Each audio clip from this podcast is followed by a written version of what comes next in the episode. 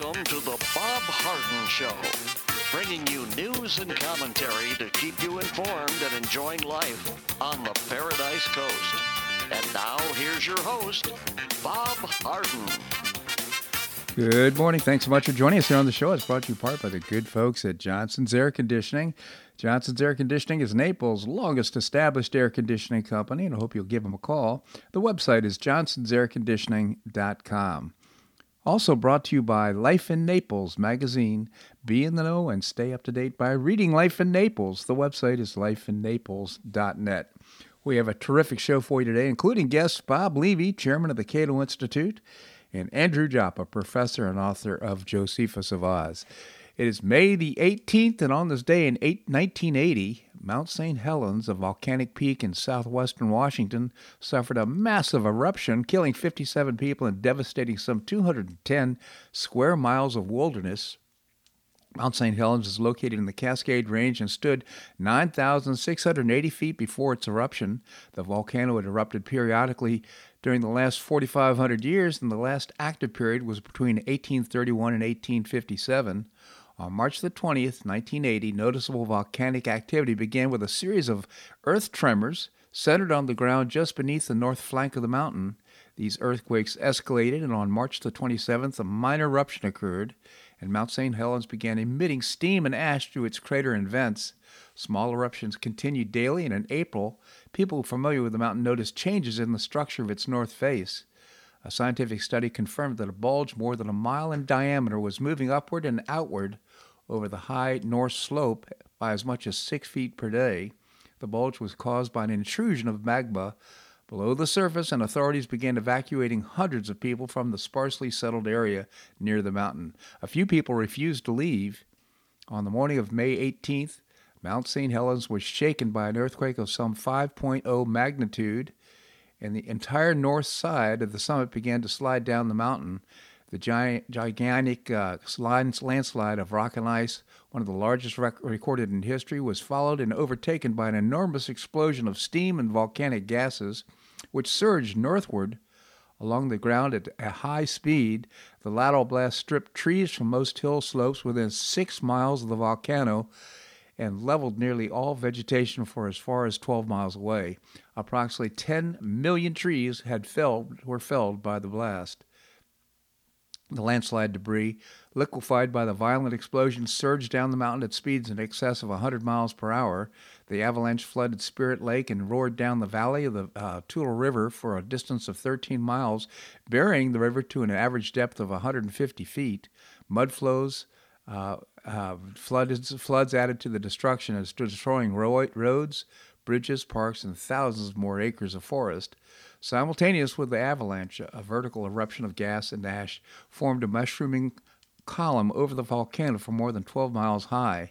Ash from the eruption fell on northeast cities and towns like snow and drifted from the globe around the globe for two weeks. fifty-seven people, thousands of animals, and millions of fish were killed by the eruption of Mount Saint Helens. By late on the afternoon of May the eighteenth, the eruption subsided, and by early the next day it had essentially ceased. Mount Saint Helens volcanic cone was completely blasted away and replaced by horseshoe-shaped uh, shaped crater. The mountain lost seventeen hundred feet from the eruption. The volcano produced five smaller explosive re- uh, eruptions during the summer and fall of nineteen eighty and remains active today. In nineteen eighty-two, Congress made Mount Saint Helens a protected research area. Mount Saint Helens became active again in two thousand four. On March the eighth, two thousand five, a thirty-six thousand foot plume of steam and ash was expelled from the mountain, accompanied by a minor earthquake. Another minor eruption took place in two thousand eight.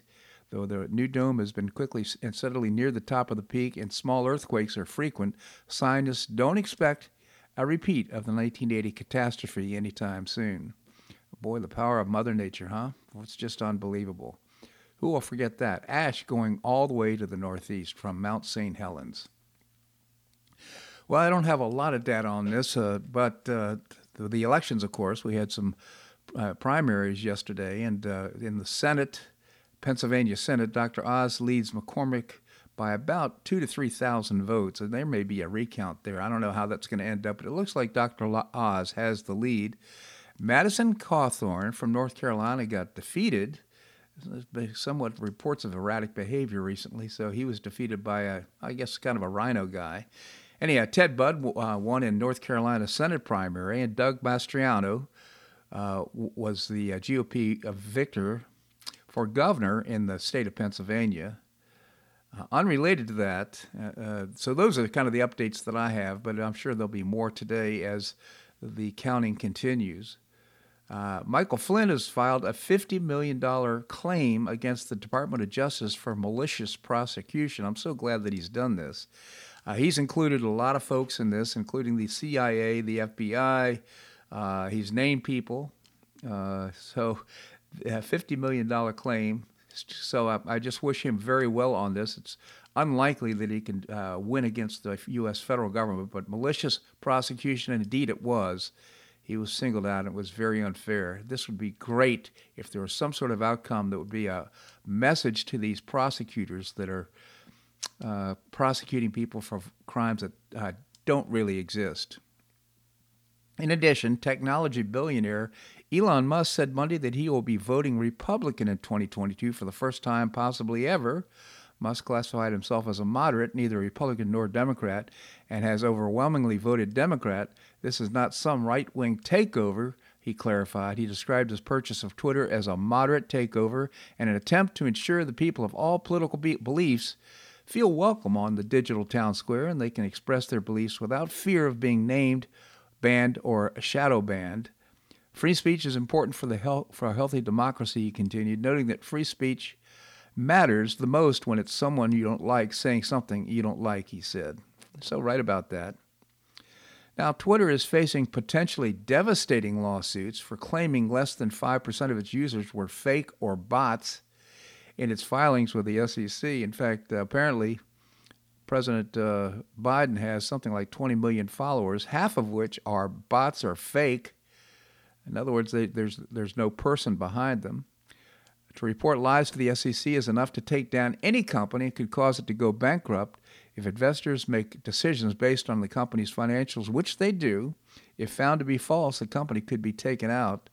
Twitter executives quit at, Pro, uh, at Project Veritas as uh, Project Veritas released undercover video of a senior Twitter engineer lashing out at Elon Musk and admitting the tech giant doesn't believe in free speech. Elon Musk saw the Project Veritas undercover video of the Twitter engineer bragging about censoring conservatives and saying they're a bunch of commies. He actually said that uh, on this undercover video from Project Veritas and discussing the internal revolt against Musk. Is this legit? Musk uh, said in a tweet responding to the undercover video. Well, right now everything is on hold with regard to Musk's pro- uh, purchase of Twitter. But uh, this is driving down the stock price, no doubt. Makes me wonder if, in fact, uh, Elon Musk will ever purchase uh, Twitter. Very bad news, and uh, actually, Twitter could be taken out by the S E C. Well, covid nineteen booster shots for elementary kids are coming. Believe this or not, yesterday the F D A authorized a third Pfizer shot for healthy five to eleven-year-olds. Officials say that dose number three can be help provide continued protection against covid nineteen. It comes as highly transmissible Omicron subvariants are driving a surge in parts of the country, especially the Midwest and Northeast. Yesterday, New York City raised its alert level as cases and hospitalizations are going up, putting pressure on the health system, care system. Uh, next up, the C D C is now set to meet tomorrow. That would be a guess today, to decide whether to formally recommend a third dose. Meanwhile, the F D A could have a vaccine update for kids under age five as soon as next month. You know, uh, everybody should make their own decision about this, but uh, if I had a child, I would certainly not get them vaccinated. This is just complete absurdity. Kids are not at risk for, it's like the flu for crying out loud. Even if they get symptoms, they're probably not going to die from it or be hospitalized. I don't know who would stick this stuff. I just can't believe you stick this stuff in a little kid. Anyhow, the F D A is, is coming. I guess they're running interference for Pfizer and other drug companies. They're big pharma. Unbelievable. Well, the film two thousand Mules, which documents allegations of fraud during the twenty twenty elections, is returning to the theaters on Friday. This is good news. Linda and I watched uh, two thousand Mules. It is a fantastic production. Around four hundred theaters across the nation will perform a normal release with tip, typical uh, ticket prices and multiple showings each day beginning on May the twentieth. With the success of the movie, everyone's talking about the movie. A lot of independent theaters began to call us, "Hey, why didn't we have the movie in the theater?" said Dinesh D'Souza, conservative political commentator and two thousand Mules creator. And we were like, you know what? This is fantastic. A lot of our people love to see the movie in groups, love to see it in the theater. In fact, we've all been bombarded with people trying to organize groups. D'Souza's uh, two thousand Mules documentary alleges that the twenty twenty election results were altered as a result of thousands of people being paid to collect and drop off ballots at collection bo- boxes in key swing states, including Arizona, Georgia, Michigan, Pennsylvania, and Wisconsin. The film uh, then uh, claims that cell phone geolocation tracking data shows people going near the ballot drop-off uh, locations several times between October the first and Election Day on, in twenty twenty.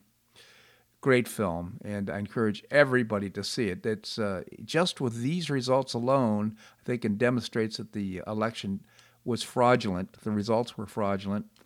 Uh, this doesn't even include the information about the Dominion uh, voting machines.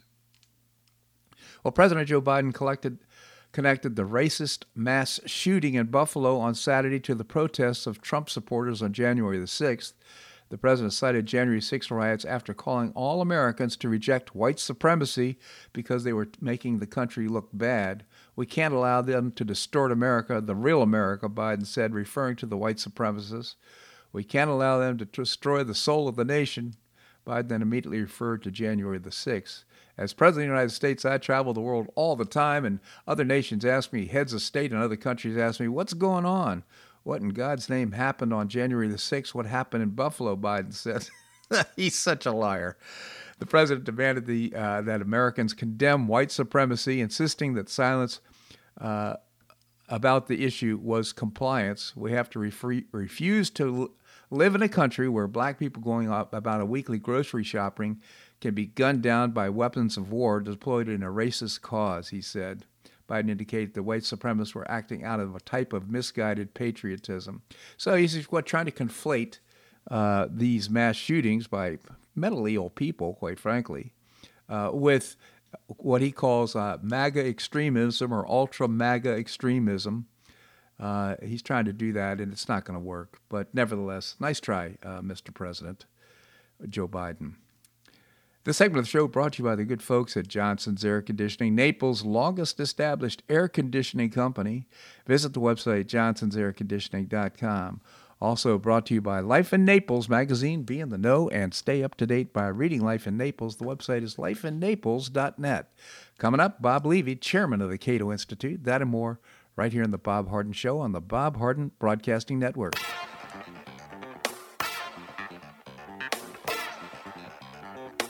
Stay tuned for more of the Bob Harden Show here on the Bob Harden Broadcasting Network.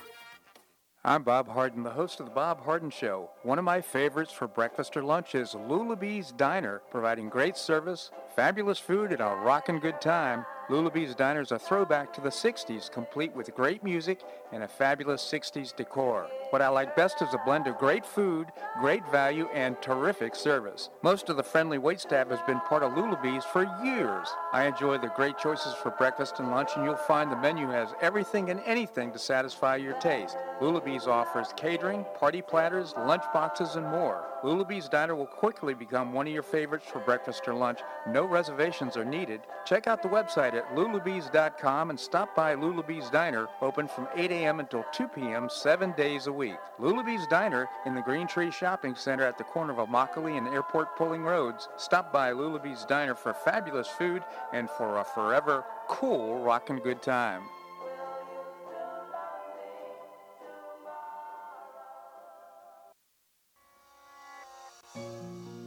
Collier County Sheriff Kevin Rambaugh says the number one reason the elderly become victims is isolation. The Collier Senior Center goes a long way in keeping seniors connected with the community and with each other. The Collier Senior Center, located at forty-eight ninety-eight Coronado Parkway in Golden Gate, provides comprehensive information regarding services and resources that affect the quality of life of older adults and their caregivers in Collier County, empowering them to maintain independent and meaningful lives. Here's Esther Lully, director of Collier Senior Center. Everyone, every senior is welcome. There's diversity there. It's vibrant. It's a caring atmosphere. So there's a reason we offer the services and programs that we do. We want to help enrich the lives of senior members and provide support to their caregivers. Want to find out more? Visit collier senior center dot org. That's collier senior center dot org. Or call the Collier Senior Center at two three nine, two five two, four five four one. That's two five two, four five four one.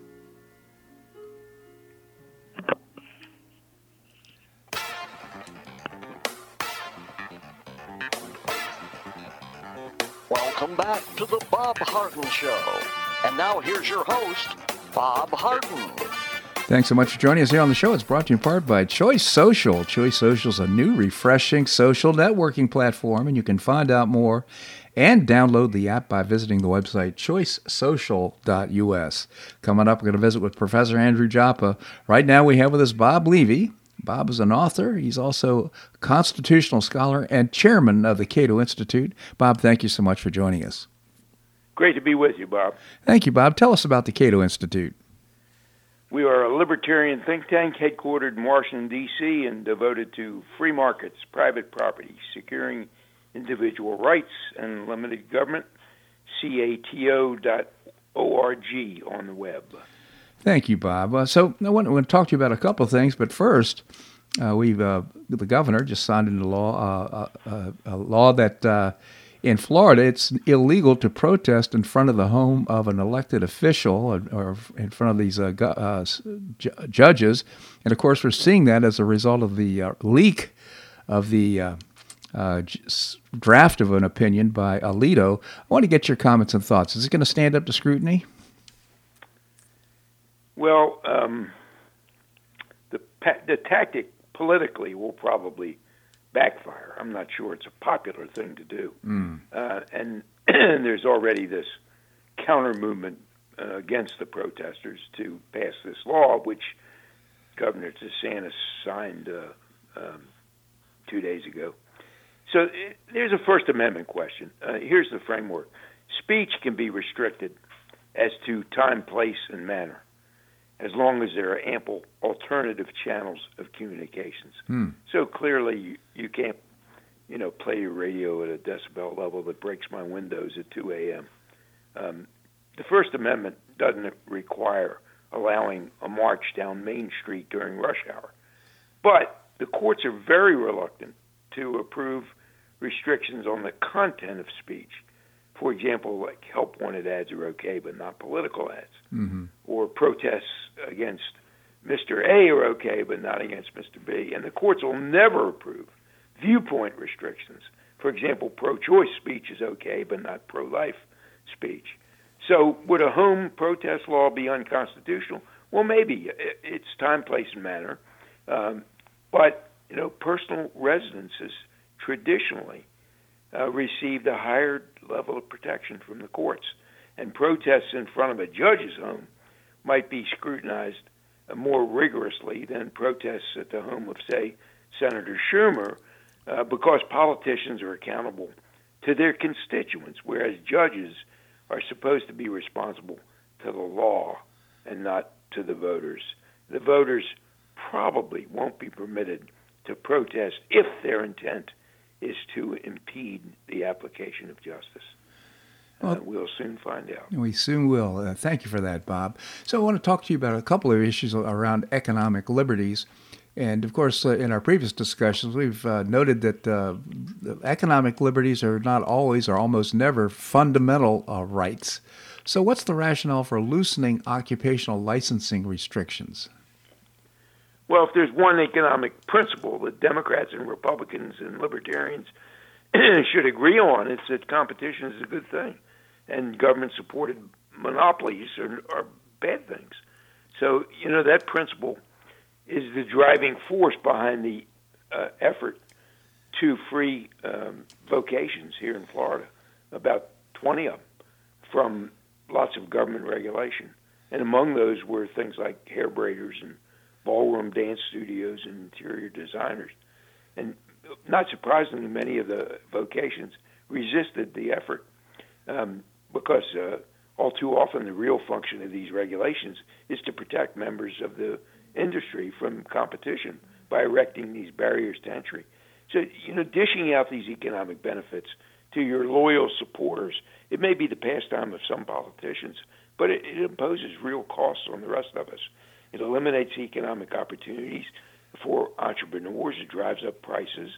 And when the special interests um, seek favors from these uh, from the compliant uh, politicians, there's always uh, some justification. And in this instance, uh, they, these uh, regulations masquerade as standards of competence or anti-fraud or health and safety uh, precautions. And when they're necessary, I think even libertarians, who of course oppose most regulations, uh, will uh, will will condone uh, the regulations. So if the regulators can show that the an unlicensed practitioner, uh, when compared to a licensed uh, practitioner, engages in deceptive practices or violates uh, health and safety rules, then the government intervention may be justified. But most of the time, Uh, these concerns is just pretext to uh, stop competitors from going into business.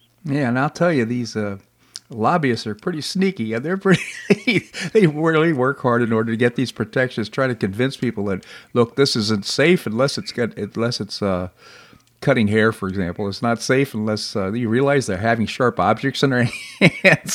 So yeah, could, imagine you know telling somebody where to place a pillow or what color a drape ought to be. I mean, you hardly need a license to do, to do that, and it's not a health and safety requirement. Yeah. Can you give us an example of unnecessary licensing in Florida?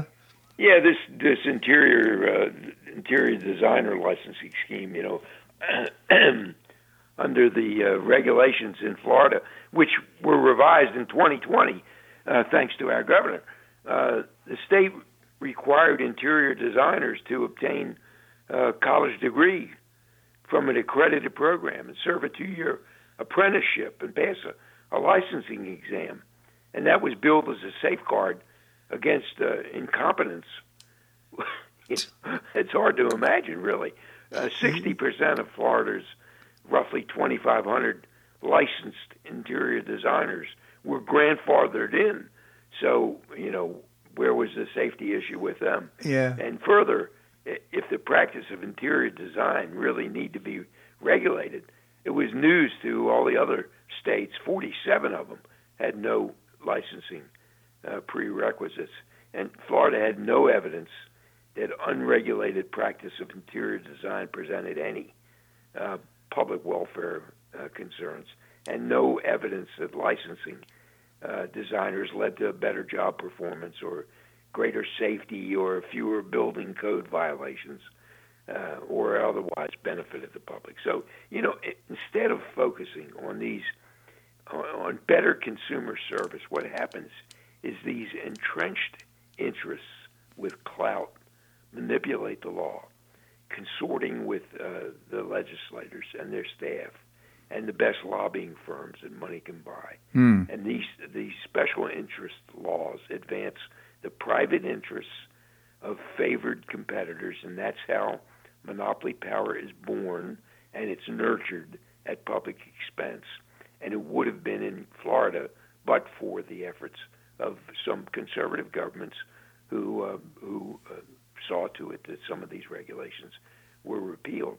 Uh, government has no business enacting arbitrary regulations to protect the profits of some privileged Uh, companies, especially when the effect is higher prices for the rest of us and narrower choices and and a lot fewer firms that get started by uh, the entrepreneurial class. So all in all, these licensing requirements are a bad thing. It's a good thing that we're get, getting rid of them in some states, including Florida. Yeah, I, I couldn't agree more. I, I do recall reading about uh, a raid of a barber shop in Orlando looking for people who didn't have the proper accreditation to be a barber. You know, Bob, you know, a young kid says, "Dad, can I give you a haircut?" He does a nice job. His dad says, "Hey, nice job, son. Why don't you cut your uncle's hair?" And before you know it, this kid's got a got a business. You know, he's a barber, but he can't do that. In, well, I guess maybe things have improved since then, but uh, it's just unbelievable that uh, the barriers that governor, governments can throw up in order to prevent progress. Yeah, it is. And again, if those barriers were justified for health and safety reasons, then I think even uh, folks who believe in free markets would condone government regulation. But frequently we're dealing with pretext and not real justification. So true. Bob Levy again, chairman of the Cato Institute. I encourage you to visit the uh, very robust website, cato dot org, C A T O dot org. Bob, I genuinely appreciate your commentary here in the show. Thank you so much for joining us. Great talking to you, Bob. Thank you so much. All right, coming up, Andrew Joppa, professor and author of Josephus of Oz. That and more right here in the Bob Harden Show on the Bob Harden Broadcasting Network.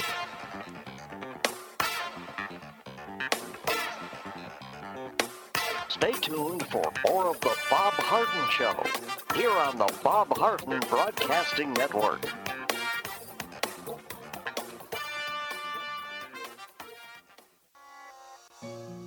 Do you suffer with chronic pain and discomfort? After back surgery, I had painful tendons and muscles and difficulty standing upright. On a referral, I visited Doctor Alec at I Am Designed to Heal, Naples' only vitality and longevity practice where acupuncture, medical massage, energy healing, and integrative holistic medicine are harmonized to create a one-of-a-kind restorative experience. After only two visits, my pain began to dissipate and I could stand and walk more upright. It was amazing. I plan to continue my treatments to enhance my sense of well-being. Don't suffer needlessly with discomfort and pain. Improve your quality of life. See for yourself and make an appointment by visiting the website I am designed to heal dot com. That's I am designed to heal dot com, or you can call or text Doctor Alec at two three nine, three two two, three eight one seven. That's three two two, three eight one seven. Visit I am designed to heal dot com for an amazing, one-of-a-kind restorative experience. Do you have questions about your retirement? Ameriprise Private Wealth Advisor Jason Nardella with Nardella Financial Group, a private wealth advisory practice of Ameriprise Financial Services, L L C, can help. With the exclusive Confident Retirement approach, you'll work together to develop a retirement roadmap to get you where you want to go. Call Nardella Financial Group today at two three nine, three two five, one zero four one. That's two three nine, three two five, one zero four one. Office is located at nine oh one five Stratistel Court, Suite one oh three, Naples, Florida. The Confident Retirement Approach is not a guarantee of future financial results. Investment advisory products and services are made available through Ameriprise Financial Services, L L C, a registered investment advisor.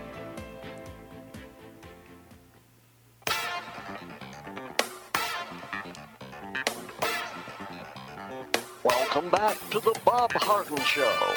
And now here's your host, Bob Harden.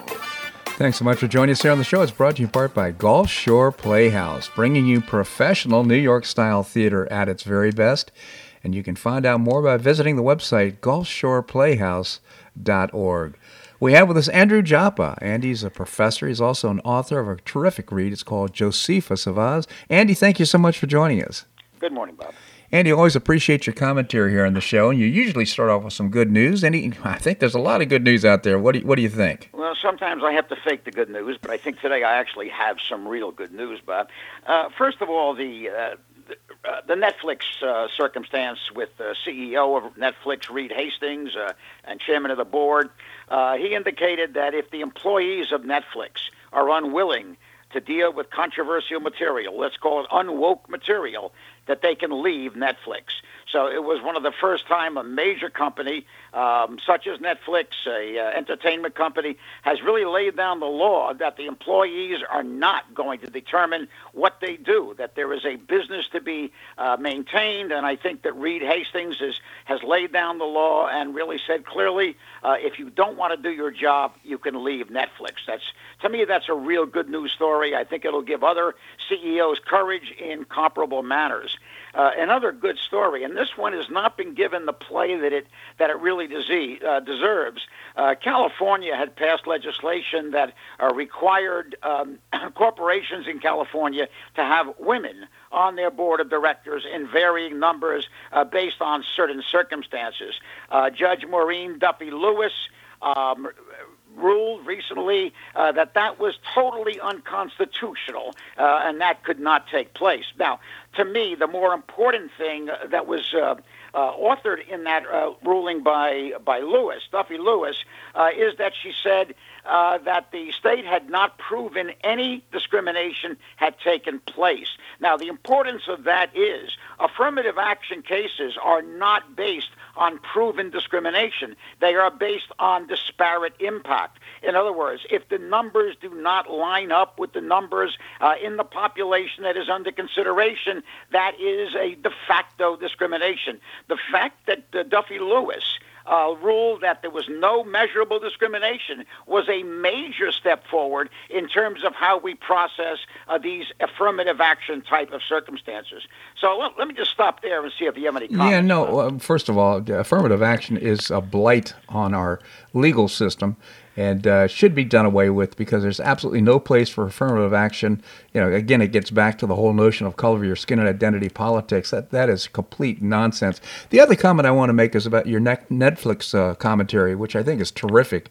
If if uh, I think any company right now should say, look, this is, our purpose is to serve shareholders and to serve our customers and to provide the best products and services possible. Uh, politics will have nothing to do with it. And if you harbor political views that you want to voice here, uh, y- it will lead to your termination.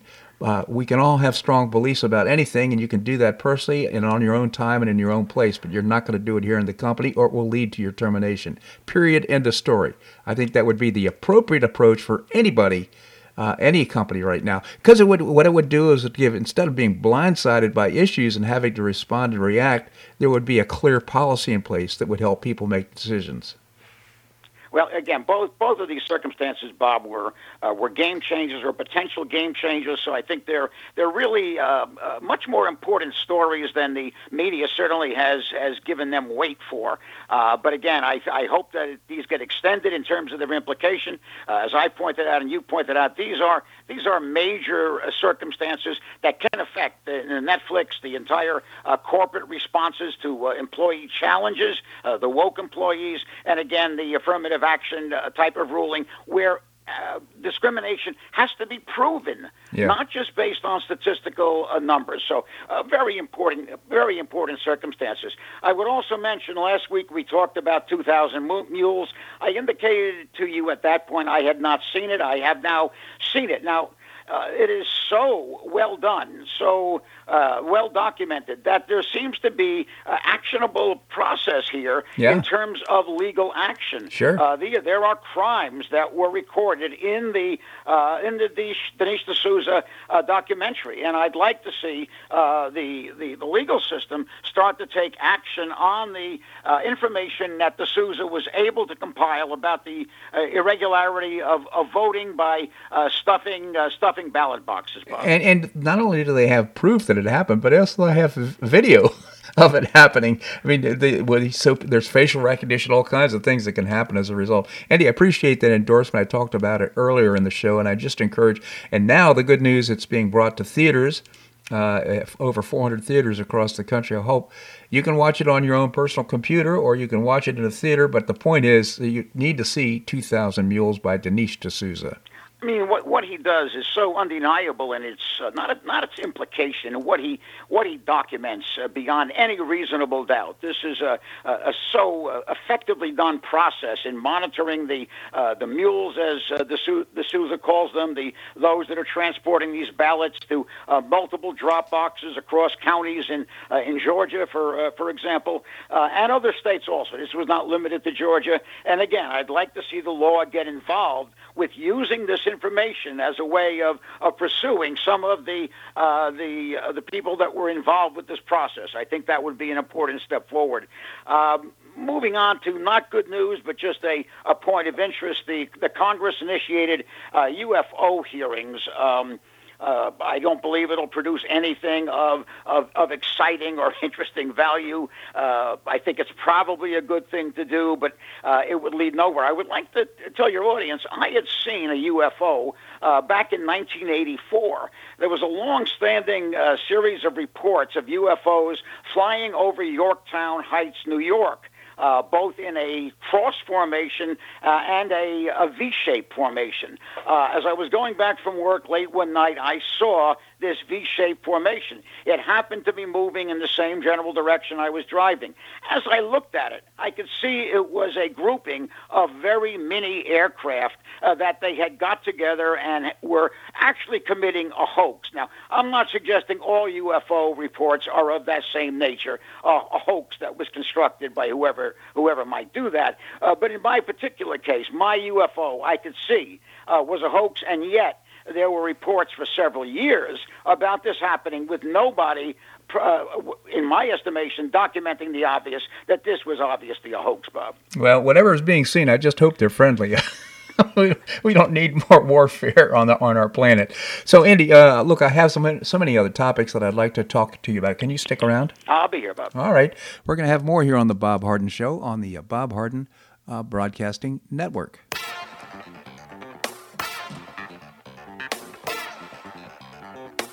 Stay tuned for more of the Bob Harden Show here on the Bob Harden Broadcasting Network.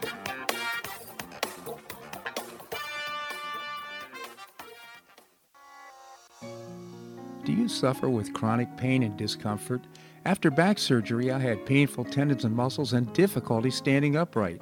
On a referral, I visited Doctor Alec at I Am Designed to Heal, Naples' only vitality and longevity practice, where acupuncture, medical massage, energy healing, and integrative holistic medicine are harmonized to create a one-of-a-kind restorative experience.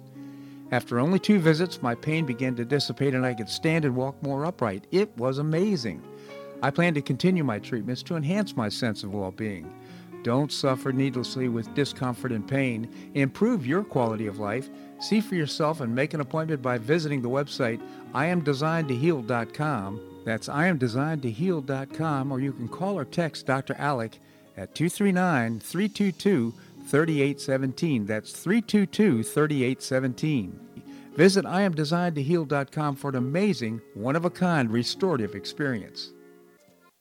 Do you have questions about your retirement? Ameriprise Private Wealth Advisor Jason Nardella with Nardella Financial Group, a private wealth advisory practice of Ameriprise Financial Services, L L C, can help. With the exclusive Confident Retirement Approach, you'll work together to develop a retirement roadmap to get you where you want to go. Call Nardella Financial Group today at two three nine, three two five, one zero four one. That's two three nine, three two five, one zero four one. Office is located at nine oh one five Stratistel Court, Suite one oh three, Naples, Florida. The Confident Retirement Approach is not a guarantee of future financial results. Investment advisory products and services are made available through Ameriprise Financial Services, L L C, a registered investment advisor.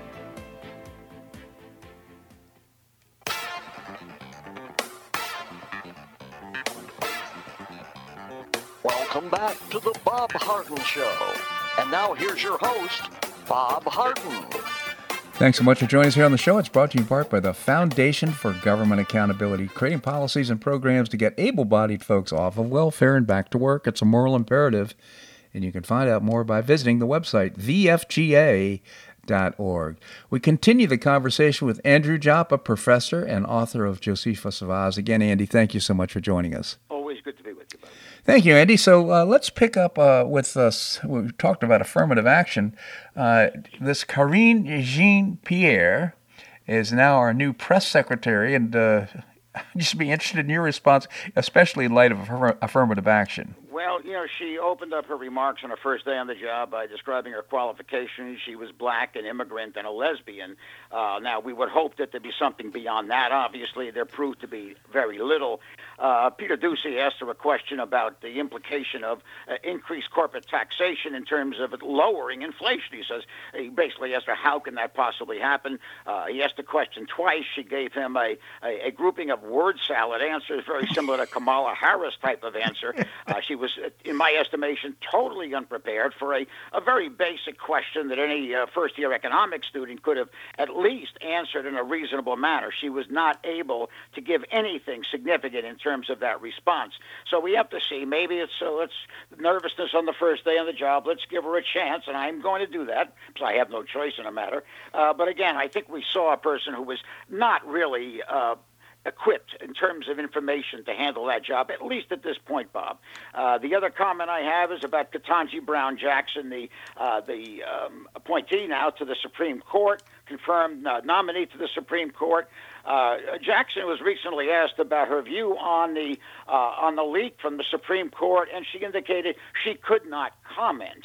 Now, again, this was uh, had already been uh, a statement made by just uh, Chief Justice Roberts uh, that this leak was just totally unacceptable and an, an affront to the Supreme Court. Uh, but she was not willing to make any statement condemning this. She was also asked about her view on the on the protests outside the uh, the justice's home, and once again, she said she could not comment, even though these protests were in violation of federal law.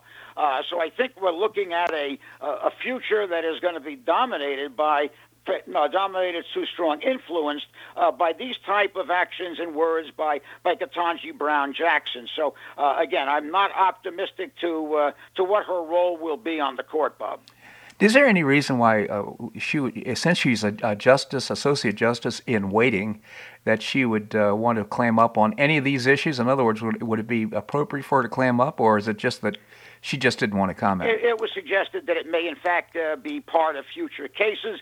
But as I indicated, just, uh, Justice Roberts had already uh, made public statements uh, condemning the leak. And as far as the um, the protests outside the chief justice, not the chief justice, but the justice's home, uh, these are these are illegal actions. And she certainly was in her right, uh, just a as a pending Supreme Court appointee, uh, to in fact make make uh, comments about that. So. Uh, Um, I think that it's indefensible in my estimation. Uh, someone else who's more legally astute might have a different viewpoint, but I think she could have at least offered uh, significant statements that uh, suggested these were inappropriate actions, both of them, Bob.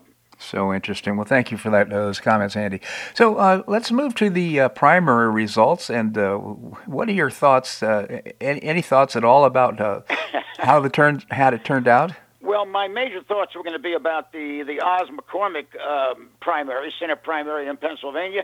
Uh, that, at this point, is still pending uh, because of a breakdown in the printout in some strange way, and the Pennsylvania laws that bar Uh, opening up and recording any mailed-in ballots until the actual day of the election. Now, thirty-seven states allow that to happen, but Pennsylvania has, has insisted that that is the way they want to go. So right now there is still a significant number of uncounted uh, mail-in ballots. Uh, these mail-in ballots, I believe, will tend to favor McCormick, uh, only in the sense that the the Trump endorsement of Oz came very late, or somewhat late in the process. Mm. Uh, many of these mail-in ballots would have been mailed in prior to that endorsement. So uh, I think they might be slightly skewed towards uh, towards McCormick.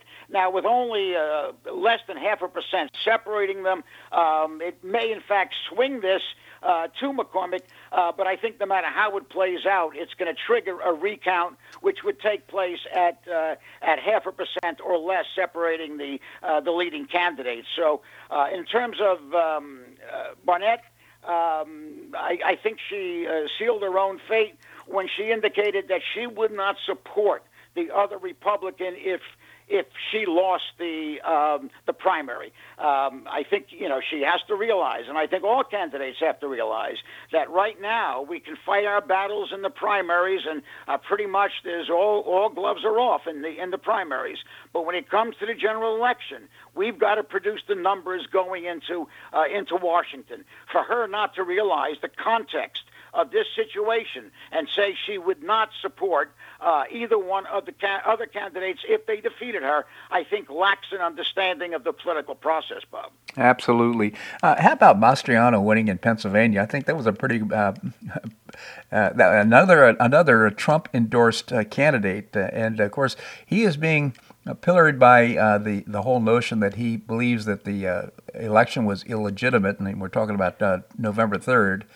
It was illegitimate, and uh, so you know they, they call him kind of a wild-eyed extremist, that kind of thing. But nevertheless, what are your that, thoughts? That's what they call him, but again, that puts him in mainstream America for the most part. Right. Uh, I think most Americans believe there were elements of uh, of um, of fraud, if if not fraud, of uh, of errors in computation of various sorts. Uh, so that that was, uh, I don't think that is a major problem in any sense in the in the general election. Um, I think that um, Mastriano won uh, significantly, and I think he was probably always slated to win. But I think the size of the victory being so enormous uh, has to be attributed to uh, to the Trump endorsement. Uh, Trump did have a couple of uh, of defeats, probably the most notable. Uh, Trump, this was not Trump being defeated. That's the way the left would phrase this. Uh, Madison Cawthorn was defeated uh, uh, by his primary challenger in North Carolina. I think most of that were due to uh, some uh, a variety of irregularities in in Cawthorn's uh, construct over the, the term of his two years two years in office. So uh, I think that was a difficult endorsement to bring home, uh, and I think there was no reflection at all on uh, on uh, on Trump. Uh, Trump had also backed uh, Bud in the Senate primary, and in fact, uh, Bud won there. So I, I think there were uh, two losses that uh, that Trump endorsees had. Uh, but again, I think uh, before those occurred, he was then standing at seventy-five to one, an amazing uh, uh, uh, focused uh, endorsement process uh, based on Trump endorsements. What do you think about Oz?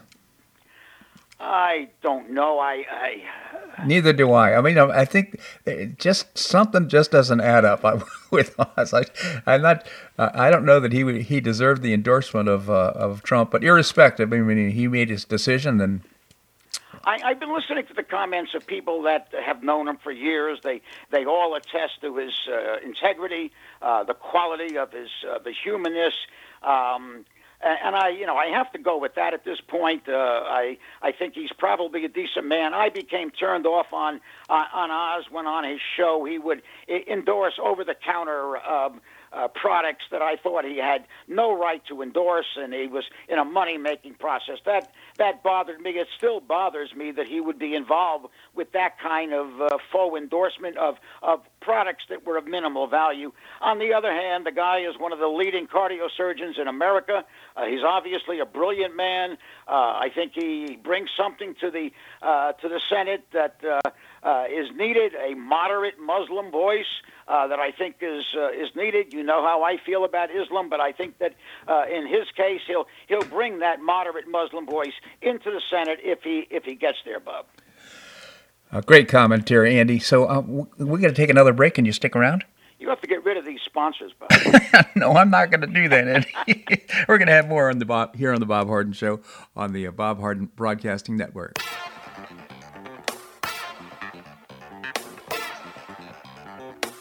Stay tuned for more of the Bob Harden Show here on the Bob Harden Broadcasting Network.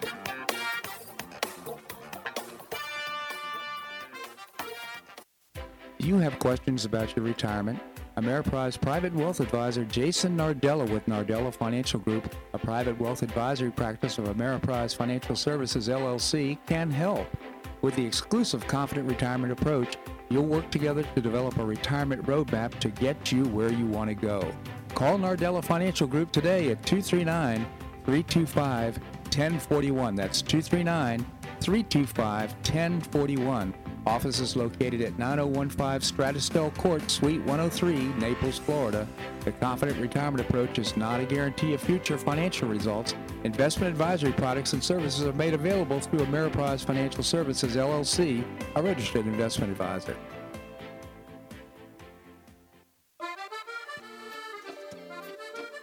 Blue Provence restaurant is a favorite dining destination for many Neapolitans, including Linda and myself. Blue Provence, located in a historic building in the heart of Old Naples at Creighton Cove, offers a mix of French bistro cooking with bold, fresh Floridian flavors. Experience award-winning cuisine at Blue Provence and enjoy one of Florida's most extensive, eclectic, and fun wine cellars. Dining your choice of the popular Eat and Bar, the intimate Courtyard Garden, or the beautiful Provencal Caribbean Dining Room. Enjoy a wonderful and memorable evening in a casual and relaxed atmosphere that includes a taste of Provencal hospitality. Blue Provence is open seven days a week, all year round.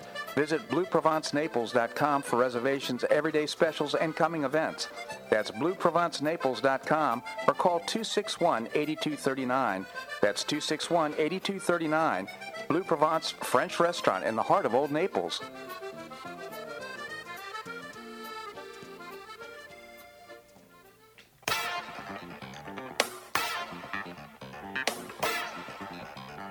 Welcome back to the Bob Harden Show. And now here's your host, Bob Harden. Thanks so much for joining us here on the show. We're providing you news and commentary rooted in a commitment to individual liberty, personal responsibility, limited government, and the rule of law. We continue our conversation with Andrew Joppa, again, professor and author of Josephus of Oz. Andy, again, thank you so much for joining us. Good to be here, Bob. So, Andy, uh, the shooting... Uh, it, that occurred in Buffalo, New York, and uh, the president's reactions just unbelievable, conflating extremism and white supremacy with uh, with uh, the, the uh, with MAGA. What are your thoughts? Well, Air Force One was uh, warming up their engines before the, the process was even uh, defined by the police in Buffalo, and, and uh, Biden was on his way, as was to be anticipated. He has politicized this to the to the highest degree. He said that white supremacists will not win. Of, of course, this is an eighteen-year-old crazy kid uh, who, in fact, uh, was well well documented by the uh, the authorities as as having authored a uh, a death threat against his fellow students at his high school. school. Somehow he got lost in the shuffle. Uh, the left has suggested that he was uh, under the influence of Tucker Carlson and he was on the far right. Uh, he himself, this is Peyton Gendron, has defined himself as a racist eco-fascist. Uh, he has rejected Uh, he called himself a, a left-wing authoritarian. Uh, he has rejected conservatism. Uh, so again, the, but the left ignores all of those details uh, and blames the political right, particularly Tucker Carlson, uh, as having been causal in this. The president goes there, and as he always does, he, he personalizes the, the tragedy, this horrible tragedy at Buffalo by invoking his family's tragedy uh, as if he is the only person in the world who's had those things. I I don't know anyone in in, in my uh, frame of reference, Bob, who has not had family tragedies of one sort or the other. So that doesn't document any insights that maybe are particularly penetrating. Uh, he, in fact, of course, called for restriction on on, on guns. The uh, the the governor of, of New York called for suppressions of, of free speech. So again, this is a typical leftist event. I, I hate to say this, but I, I would I feel it. I'll say it. Uh, that there was almost a, uh, a joy uh, when they found out that this was uh, in any way interpretable as a, uh, a right-wing shooting, even though it was obviously not. So I think this is a, a very typical re, uh, Democrat situation. I don't think they'll gain any traction. As a matter of fact, I hope because of the way uh, Biden approached this, uh, I hope that it actually hurts them because it should hurt them. There were a couple of interesting uh, uh, comments, and I'll, I'll mention them from yesterday, uh, a couple of uh, uh, quotations. Senator John Kennedy from uh, Louisiana, one of my, my favorite senators, when talking about Biden yesterday, says you can lead a man to the presidency, but you can't make him think. So I thought that was uh, spot on. I hadn't uh, heard that. That's good. Elon Musk indicated uh, Nyquist is uh, as, uh, as cute as, as Kennedy's remark, but he said the real president is whoever controls the teleprompter. Yeah. The path to power is the path to the teleprompter. So this is a, a horrible event. It, it, sh- it should have been experienced by all Americans in that regard. But again, and there was no doubt as to exactly what would happen once it came. It, it became known that this kid had any any type of comment that would align him with the political right, Bob. Yeah, I mean, just again, the pr- president to me my reaction, of course, I'm, I'm pretty well, I feel, informed about what's going on in the country, number one. And number two, I just shake my head and say, say boy, it's so pathetic. He is so, and I'm talking about the President of the United States, his comments are so, they're lies, they're deceptive, they're not truthful. And uh, I just can't believe that fellow Americans in any way could be influenced by what he's saying. I think the polls, though, are demonstrating that. His popularity continues to plummet. Of course, so inflation continues to rage on as well, and as well as the other problems that we're having on the border and, and elsewhere. Uh, I, I just don't I don't think even this Hail Mary is going to help him.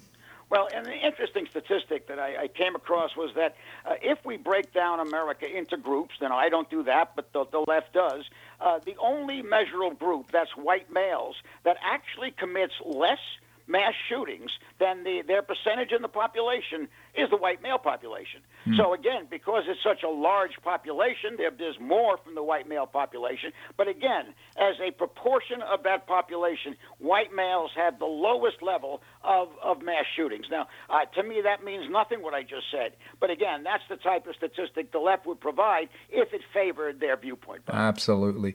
Andy, before I let you go, I would just see if you have any comments about what's happening in Ukraine and the forty billion dollars uh, windfall that uh, uh, Zelensky's uh, going to receive from, uh, hopefully uh, will not receive, but will probably receive from from Congress. forty billion dollars and much more promised in the uh, in the potential that lo- that lies ahead. Um, I think that uh, if we look, and I think this is vastly understated, uh, that Putin had, and by the way, I'm not justifying the invasion when I say what I'm going to say, Bob, but if we go back to the starting point when Yeltsin uh, was president of the Russian Republic, he was corrupt, he was an authoritarian, he had allowed the oligarchs coming out of communism to dominate his society. That was in the latter part of the nineteen nineties. Putin took over in that environment. The economy was collapsing. Russia was in a state of, of, of Uh, social despair. Uh, he brought that country back to a point of significance. Uh, and again, what he was looking at, Putin, and this is not justifying what he's doing, but again, when the when the republics dropped away from the old Soviet Union, there were millions of Russian citizens trapped, as Putin would have it, inside those republics. Mm-hmm. They were now citizens without a country, so to speak. So Putin, ever since the latter part of the nineties, has been dedicated to trying to, let's call it, rescue these Russians from those uh, those old parts of the Soviet Union. Now, that doesn't, again, I mean, I keep repeating this, but I, I want to make it clear. I'm not endorsing the, the invasion, but I think we have to understand uh, who Putin was and what he was thinking. And it wasn't just some crazed act uh, of aggression. Mm-hmm. For, for Putin's mindset, it was an intentional act to retrieve Russian population, in this case, in Ukraine, Bob. Such an interesting comment and, and a great commentary as well, Andy. So, I mean, my hope is we've got so many problems here. We don't have thirty trillion dollars, billion dollars, forty billion dollars to give to Ukraine. We have problems here at home. We have to borrow the money wherever we, where, what, however we use it. We're going to have to borrow that money anyhow. So, Bob, I, I keep hearing that we could have done better things with the money. Well, let me just, my point is, I don't care if there was anything we could have done with that money that was better. I think it is inherently a, a destructive phenomenon to uh, put that much war weaponry, into, offensive weaponry, into the hands of Ukraine. It'll just result, I've made this comment before on your show, it'll just kill more Ukrainians, destroy more infrastructure, kill more Russians. Where are the where are the demands for a negotiated settlement? Where is the where are the peacemakers in this process? I, I don't see any that are that are uh, that are uh, on the uh, horizon at this point, Bob. You know what? That that is the major point. Uh, I, I firmly believe that if we had not financed this thing in the first place, that there would probably be some sort of peace settlement at this point, and things would have moved on. But uh, we financed it, and unfortunately, we continue to make the same mistakes. We're now in Somalia. It's just unbelievable, Andy. If you're going to leave on that point, I just genuinely appreciate your commentary here on the show, Andy. Thank you so much for joining us. We'll talk soon, Bob. All right, thank you. Well, that's a wrap here on today's show. I hope you enjoyed it. I certainly did.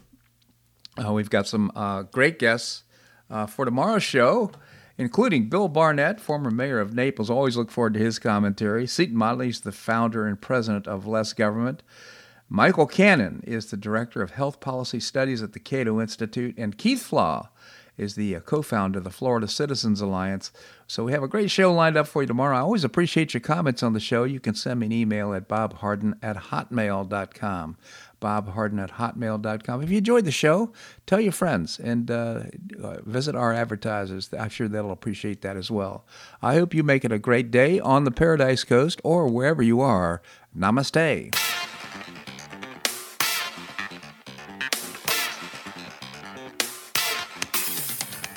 Thanks so much for listening to The Bob Harden Show on the Bob Harden Broadcasting Network. For more information and audio files of previous shows, visit w w w dot bob harden dot com.